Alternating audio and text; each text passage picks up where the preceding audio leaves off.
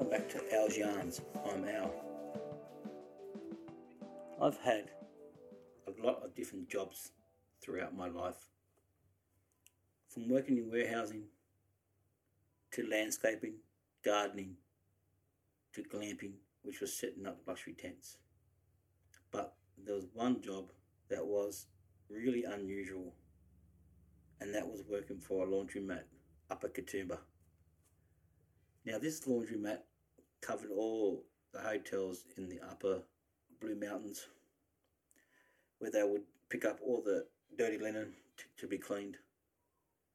And when we were unpacking the laundry bags, we always wore gloves, because you didn't know what surprises you would get in between the sheets. We would find empty baby oil bottles, women's underwear, and even the occasional used condom. But the weirdest job there was for the furnace to heat up the water to wash the sheets. This other guy and me took turns, as we had to shovel coal, that's right, coal, into the furnace to heat up the water. Now, I was working there in the 1990s, not the 1890s, and I was shoveling coal. OMG. My favourite workplace was for a printing company I worked for in the city.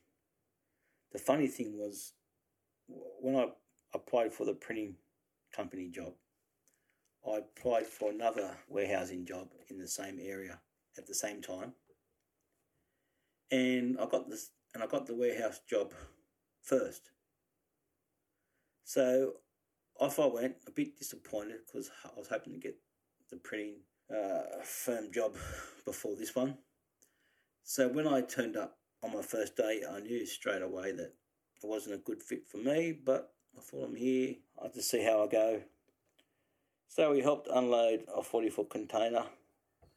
It was full of rolls of fabric, and we worked right through our lunch break to about 2 o'clock.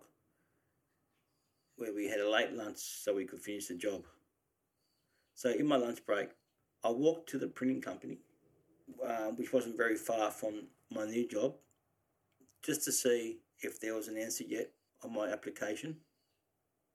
And as I went upstairs to reception, I got in to see the boss, and he said to me, "Wow, this must be fake.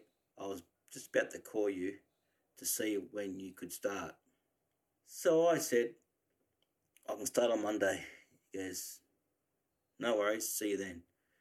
So I went back to my new job, the warehousing job, and at roughly about 2:45 p.m. on that day, I quit that job, and I reckon it must have been the shortest job I've had in history. The printing company was a great place to work for, where great friendships were made. I was there for 5 years, and we still meet up once a year for lunch and have a laugh. One guy who I worked with, he worked in the HR department and was a great mate.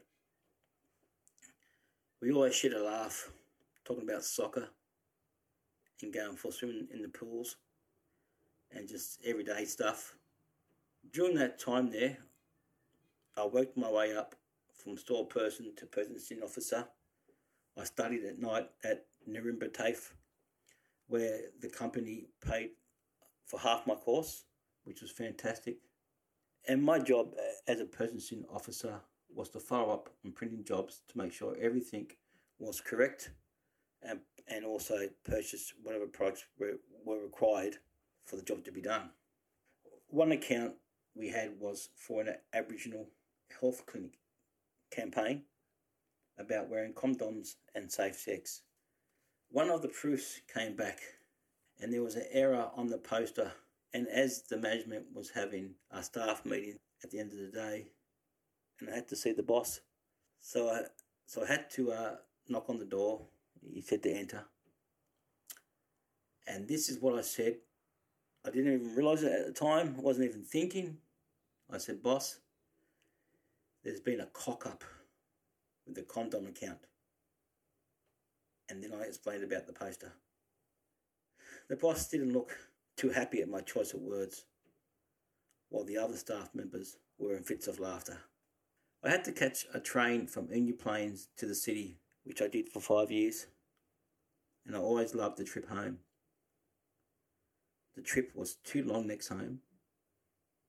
I had 1 long neck from Redfern to Parramatta, and then one from Parramatta to Penrith. And one special trip was when I sat in the old guard's compartment by myself until Stratfield. These 2 country boys hopped on. And when the train started moving and they made themselves comfortable, they said, "It's all right if we smoke some pot?" And I replied, "No worries, as long as I can drink my beer." So as they all rolling their joints, for some strange reason that day, I brought a 6-pack. I was having one of my 6-packs. I was having one of my beers. So there was smoking pot on one side and drinking beer on the other side. And before too long, we were swapping smokes and beers. Let's say it was my best train trip ever. And that brings us to the end of another podcast. I hope you enjoyed it. Until next time, be kind to yourself.